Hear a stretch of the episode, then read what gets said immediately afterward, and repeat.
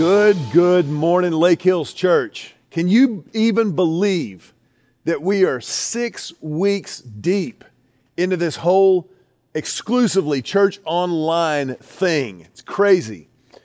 I don't know if you remember, but back at the very, very beginning of this experience, I shared with you the fact that I was kind of strangely excited about where God was going to take us.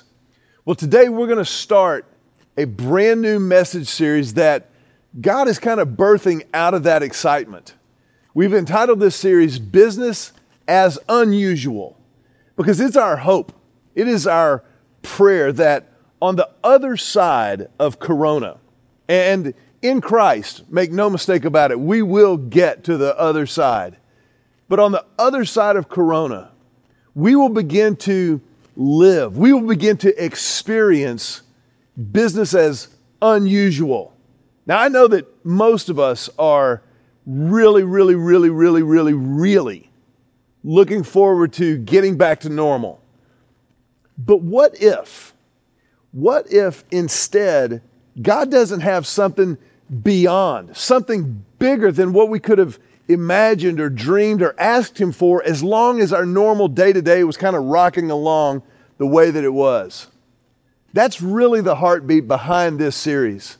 And in order for us to get there, the fact is we're going to have to change our perspective. A change in perspective is going to be required for us to get to where God is taking us. Kyle and Kendall Harvey are part of the Lake Hills Church family. And through Kendall's physical challenges and struggles, they have lived out and continue to live out a change in perspective that they never would have asked for. But they are absolutely seeing God do more than they could have asked or imagined through.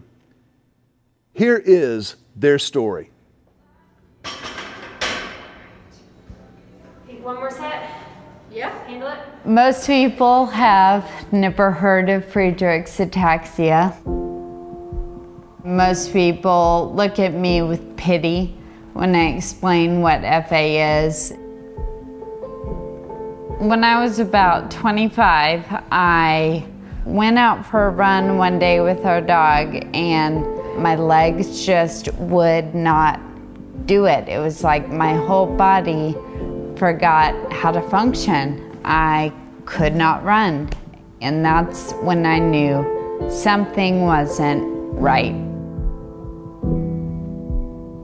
Friedreich's ataxia, or FA for short, is a progressive genetic disease that affects the central nervous system and usually leads to loss of coordination and dexterity, chronic fatigue, scoliosis, and eventually cardiac failure.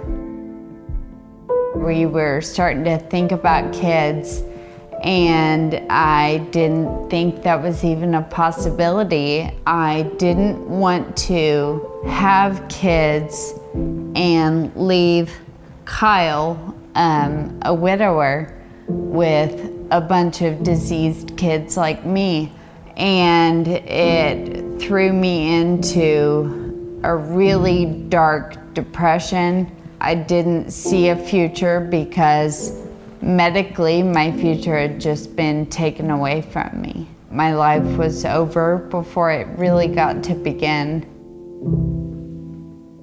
As we started to crawl out of our doubts, God would open up a door, He would crack a window, and then allow us to be able to take that next step.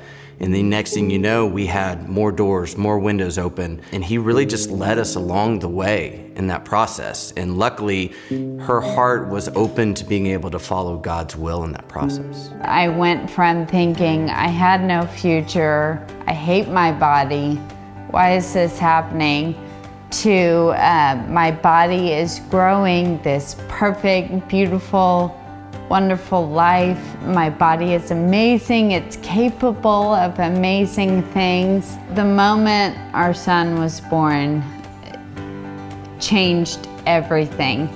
All of a sudden, this beautiful, perfect, healthy, gorgeous human being was given to us and placed in our charge. And I felt so proud of creating this beautiful life, and I felt so privileged and honored that I got to be a part of his life.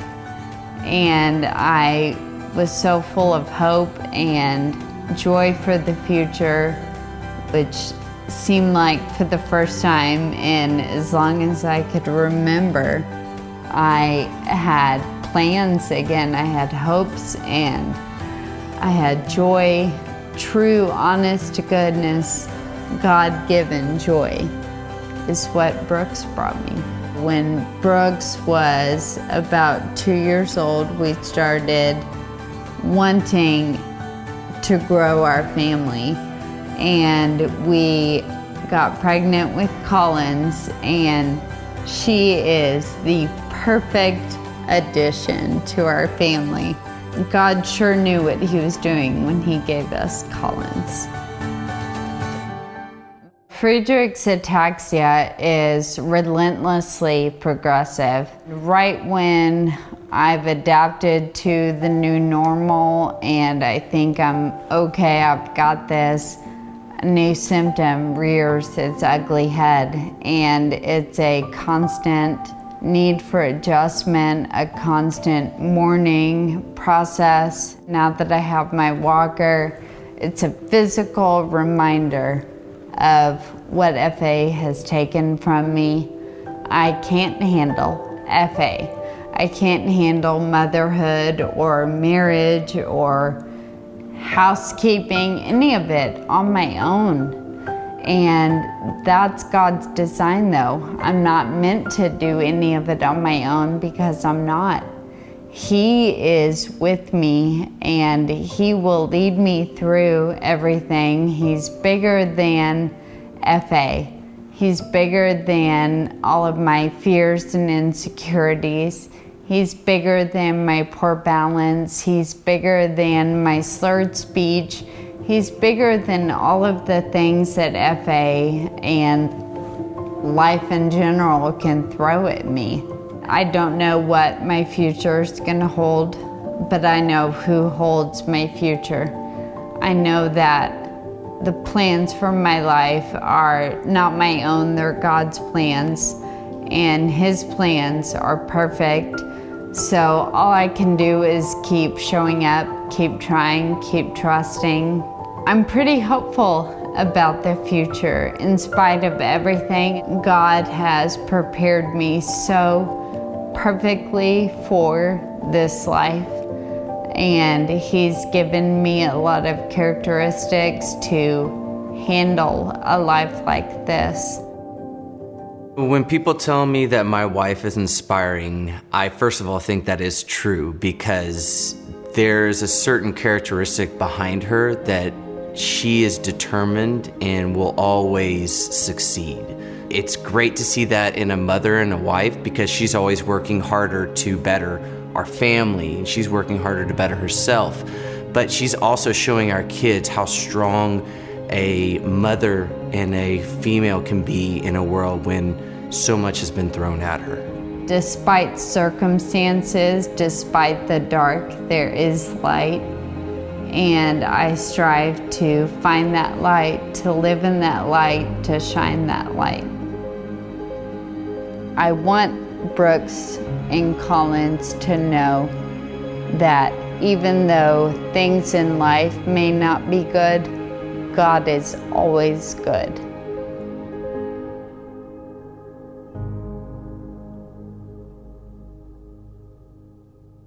Even when things in life are bad, God is always good. What an amazing reminder from a, from a story and a narrative that Kendall never would have chosen. But how much of the goodness of God, of God's amazing grace, does she experience day in and day out? It's an incredible reminder, and I think a great example to us because God is always about something new. That, that's the heartbeat behind this whole series, Business as Unusual. That, that we would settle our minds and settle our hearts on where God is taking us, what God can do even through really, really tough times. And today, to kind of lay the foundation for this series, I want to talk to you about the promise and the practice of new. The promise and the practice, because throughout the entire Bible, God is always about the new. Now, for this series, we have a foundational kind of baseline Bible verse that is really the cornerstone of everything that we're going to talk about over the next few weeks. Isaiah 43, verse 19. Now, before I read this verse to you, or maybe you're looking it up there at home, Isaiah 43, 19, God is speaking to his chosen people, Israel, in the middle of Babylonian captivity. They, they have been carted off from the promised land that they entered by God's hand. Because of their unfaithfulness, He allowed them to be taken captive, to be reminded, to be brought back into right relationship with Himself. And He uses this Babylonian captivity as a father disciplines children whom He loves. But look at what He says to Israel in the middle of this captivity. Isaiah 43 19, He says this. He says, I am about to do something new. See, I have already begun. Do you not see it? I will make a pathway through the wilderness. I will create rivers in the dry wasteland. This is who God is. This is what He does from the very beginnings in Genesis all the way through until Christ comes again. He is about the new. He creates rivers in a wasteland. I don't know where you are today.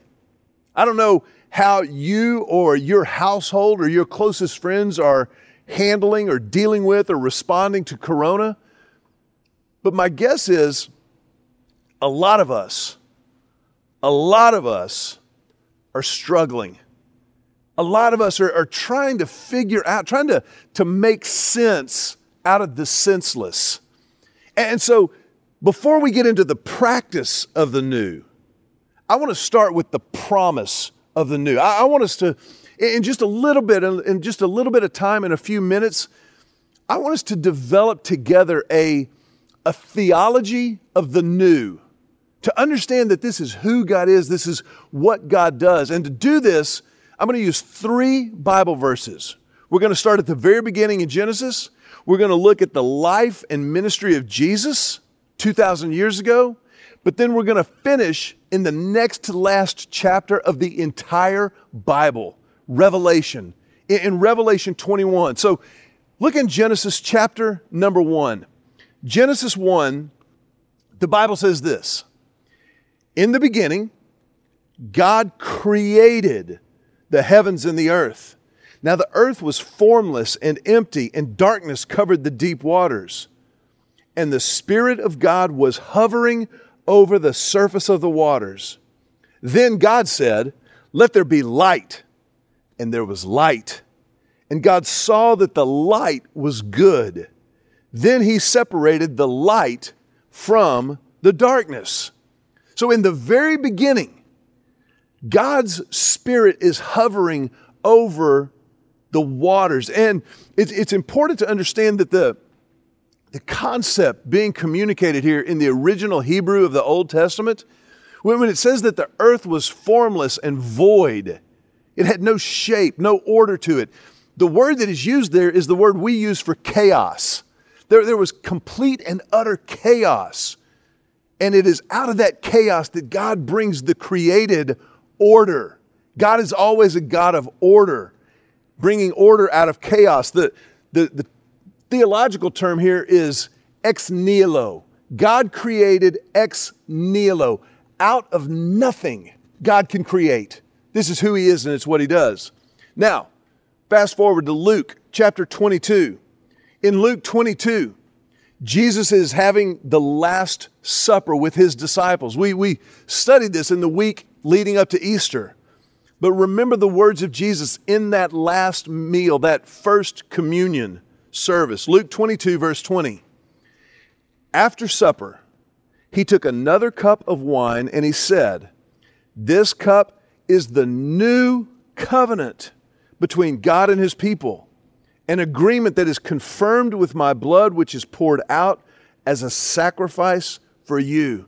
There's that new covenant, a new relationship between God and his people that Jesus facilitated on and through the cross and in his resurrection. So it's a new covenant. Now, go all the way to the end of the Bible. Go to Revelation. If you get to chapter 22, hook a quick UE and come back to Revelation 21, the next to last chapter in the entire Bible. And as you're getting to Revelation 21, let me just provide a little bit of context here. Revelation can be a little overwhelming, can be kind of tough to process. But for our purposes today, just understand that Revelation was a vision that God gave to the Apostle John. John had been exiled for his faith to the Isle of Patmos. And while he was in complete exile by himself on this island, God gave him a vision, a revelation of the end times. And look at what John says about this God given revelation. Revelation 21, I'm going to read verses 1 and 2 and then skip down to verse 5. Watch this. John writes this He said, Then I saw a new heaven and a new earth. For the old heaven and the old earth had disappeared, and the sea was also gone. And I saw the holy city, the new Jerusalem, coming down from God out of heaven like a bride beautifully dressed for her husband. Verse 5 And the one sitting on the throne, Jesus, the one sitting on the throne said, Look, I am making everything new. And then he said to me, Write this down, for what I tell you is trustworthy and true. Isn't that amazing? So that you, you understand that this is who God is. In Genesis chapter 1, in the beginning, God created. He created everything that is. Then you see Jesus in his earthly ministry establishing a new covenant. The, the original covenant God had given through Moses. Jesus said, I didn't come to abolish that covenant, but I came to fulfill the law. And I fulfill it in a new covenant with you. And in this new covenant through Christ, we have direct access to the throne of God. Hebrews tells us we can approach the throne of God boldly and confidently, not because of who we are, but because of who Christ is, because he facilitates that approach. And then in Revelation 21, Jesus again says, Behold, I am making everything new. So when you understand this principle, this, this theology of the new, it, starts to shift our perspective. It starts to change the way that we look at things because now we're looking for God to do something new. We're looking and, and, asking in every circumstance, in every situation, God, what are you up to? What are you doing? And, and I think if we're going to be really brutally honest with ourselves, which is the hardest place to be honest, if we're going to be really honest with ourselves, we have to acknowledge the fact that we get excited about new. Think about sitting in a new car for the first time and you that new car smell. It's just like, oh, just let it wash over you.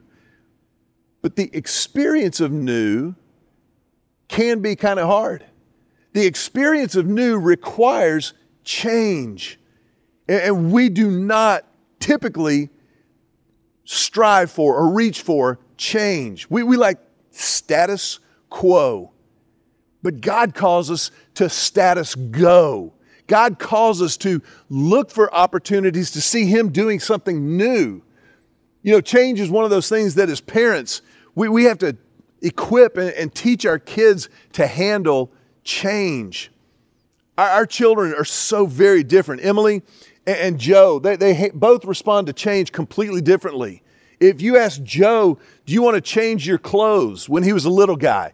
He'd be like, no thanks, I'm good. And he, he didn't like, he just was like, just we'll go on.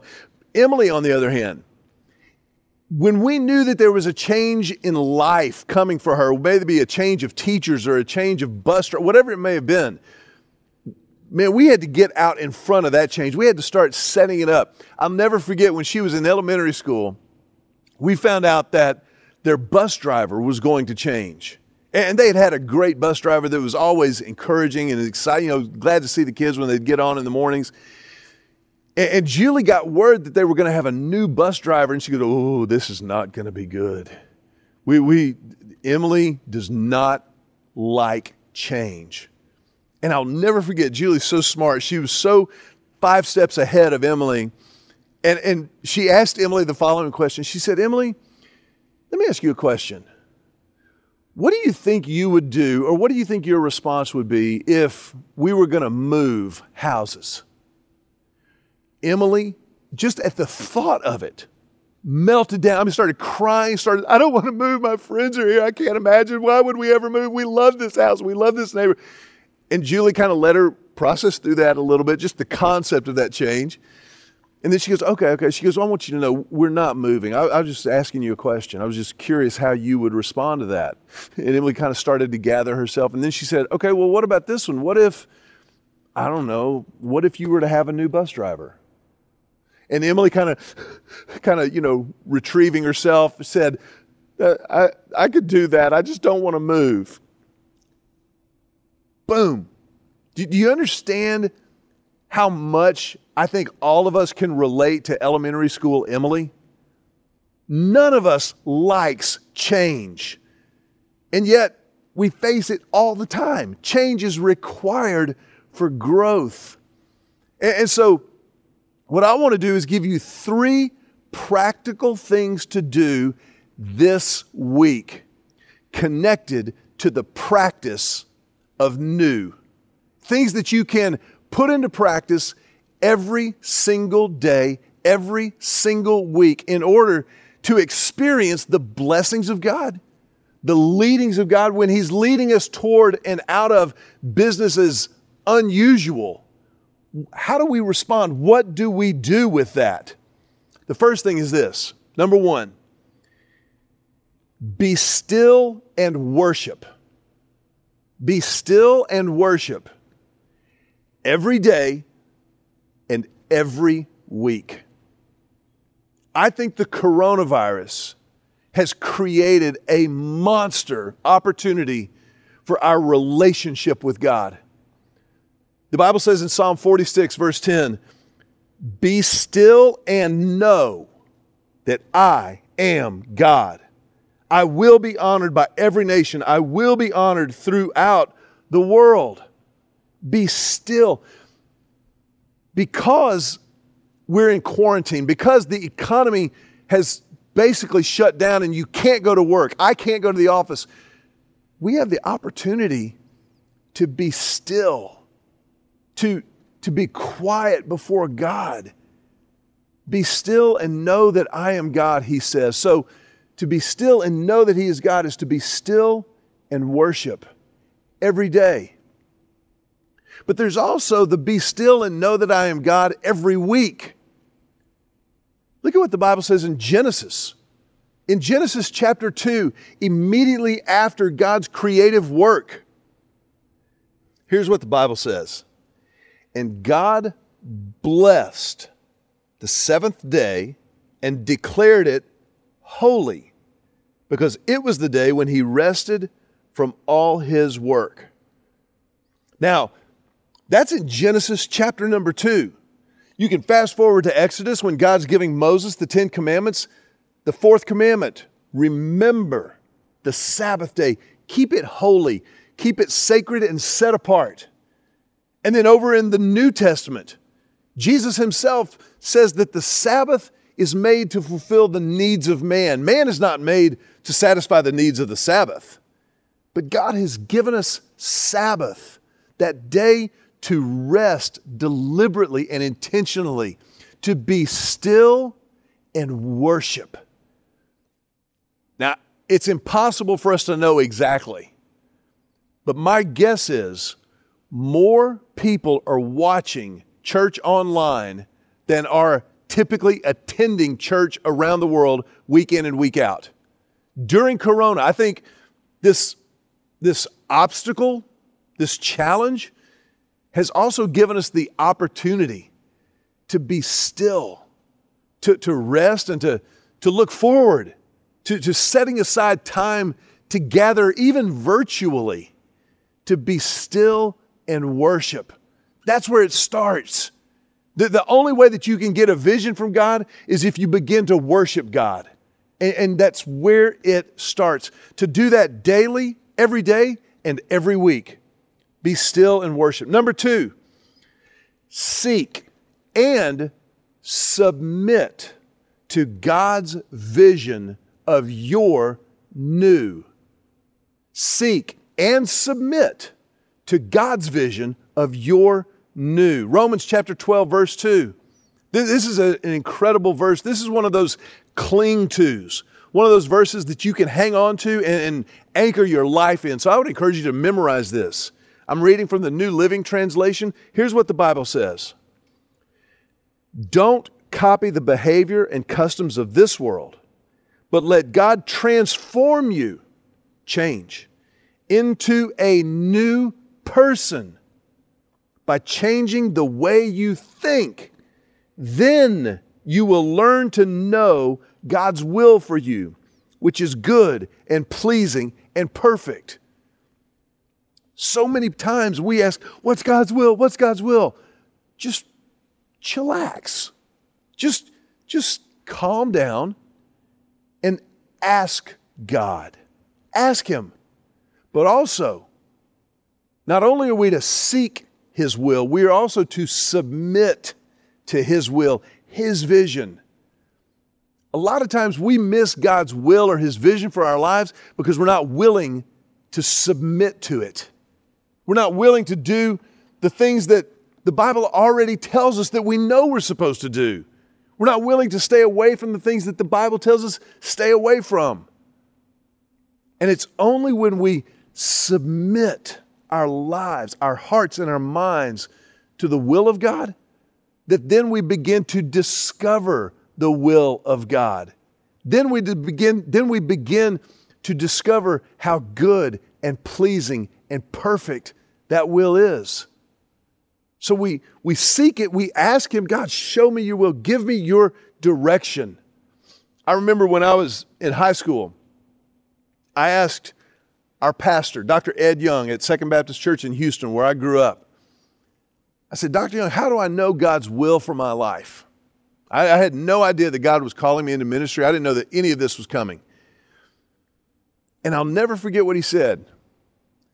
He said, Partner, you love God with all of your heart, soul, and mind. And then, whatever you want to do. And I remember thinking at the time, whatever I want to do. But that first part is key.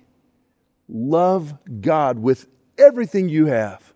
Surrender to the only one who will never take advantage of your surrender. And as we surrender to God, His will begins to shape our will. But it begins in surrender. That surrender has to come first.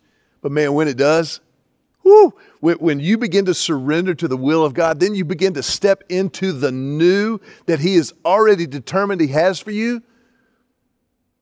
The Bible tells us that God is preparing us for the works He has already prepared for us. But we've got to surrender. We've got to be willing to step into that. And then, number three, anchor. Anchor your new in the gospel anchor your new in the gospel. This sounds so obvious, but it's not, especially if we go back to business as usual. But if we choose business as unusual, then we've chosen to anchor every single part of our lives in the good news of Jesus. We've chosen to say that this will be the epicenter of everything that tremors out, everything that radiates, radiates out from my life is going to be anchored in the fact of the good news of Jesus.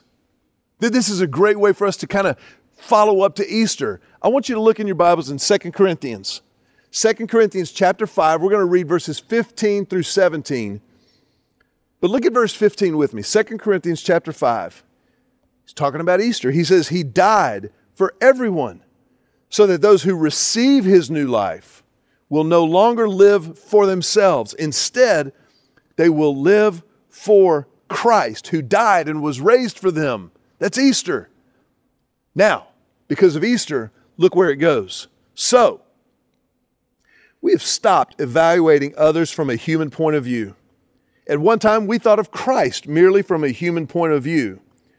How differently we know him now. This means that anyone who belongs to Christ has become a new person. The old life is gone, a new life has begun. This is the gospel. It is new. Lamentations chapter 3 says, God, morning by morning, new mercies I see. Great is your faithfulness. Anchoring your life in the gospel means that you allow the reality of Jesus' death, burial, and resurrection to permeate every part of life. I don't know where you are this morning or whenever you happen to watch this message, but I do know this anchoring your life in the fact of the gospel, the good news of Jesus, is the absolute greatest thing you can ever do. It, has to be a choice because it's a relationship. It's a relationship that God invites you into. He's invited me into it. That passage says that Christ died for all, but for those who accepted Him, for those who follow Him, become new creations in Christ. So that means you have a choice. I had a choice at one point in my life, a choice that I made to follow Christ, a choice to be still and know that He is God and I am not. A choice to anchor my life in the gospel, the good news of Jesus. In this moment, I want to just put a very, very straightforward question to you. Have you done that? Have you chosen to follow Christ? It's His initiative. That's what's so amazing about grace. He chose to go to the cross in your place and in my place before we ever knew we needed forgiveness. He did that, and then He gives you the opportunity, like He gave me the opportunity, to respond to His grace. As a church family, scattered as we are, online as we are, we want to give you the opportunity to do that right now. Just right where you are. You can you can pray a prayer that will change the trajectory of your life and alter your eternity. A prayer of commitment, a prayer of submission, a prayer of surrender to the only one who will never take advantage of your surrender. I want to ask everybody watching right now if you would just bow your heads. If you would just bow your heads. Bowing our heads is just a, a sign of humility. And in this moment, if you have chosen to follow Christ, I'm going to ask you to be praying for everybody who's watching this. But if you have not, before this moment, chosen to step into a relationship with God in Christ, then we invite you to pray a prayer that would accomplish that, that would begin that relationship. Just right where you are, you talk to God from your heart to His. Say something like this in your own words. Say, Jesus, I need you. And in this moment, I choose to anchor my life in you. Jesus, I will follow you from this moment forward. I confess my sin to you. I believe that you died on the cross for me and my sin, And I choose to believe that you rose from the dead. And I accept, I receive this new life from you. And I will follow you from this moment forward with everything I have. Lord, I pray this prayer in your name. Amen. Listen, if that was your prayer, then as the church, the body of Christ, we want you to know we celebrate that with you. This is the biggest moment of your life, and it's a beginning. And so, as the church, we want to help. We want to come alongside and dialogue and help with what's next. So, however, you are watching this message, if you will just kind of click the link that says connect or connect card. If you'll just click that link and let us know that you responded to God's grace initiative by watching this message, by responding in your heart and choosing to believe in your mind that Jesus is Lord. And what that'll do is just start a, a conversation that will proceed at whatever pace works for you. We want you to know we're excited for you, we're excited with you. And we are so, so grateful that we live in the time that the church can remain connected, even virtually, and look forward to the day when we're reconnected really and proximity wise. Know that this week, Julie and I are praying for you. We're praying with you. And we are doing what we can to step into the promise and the practice of the new. Have a great week and God bless you.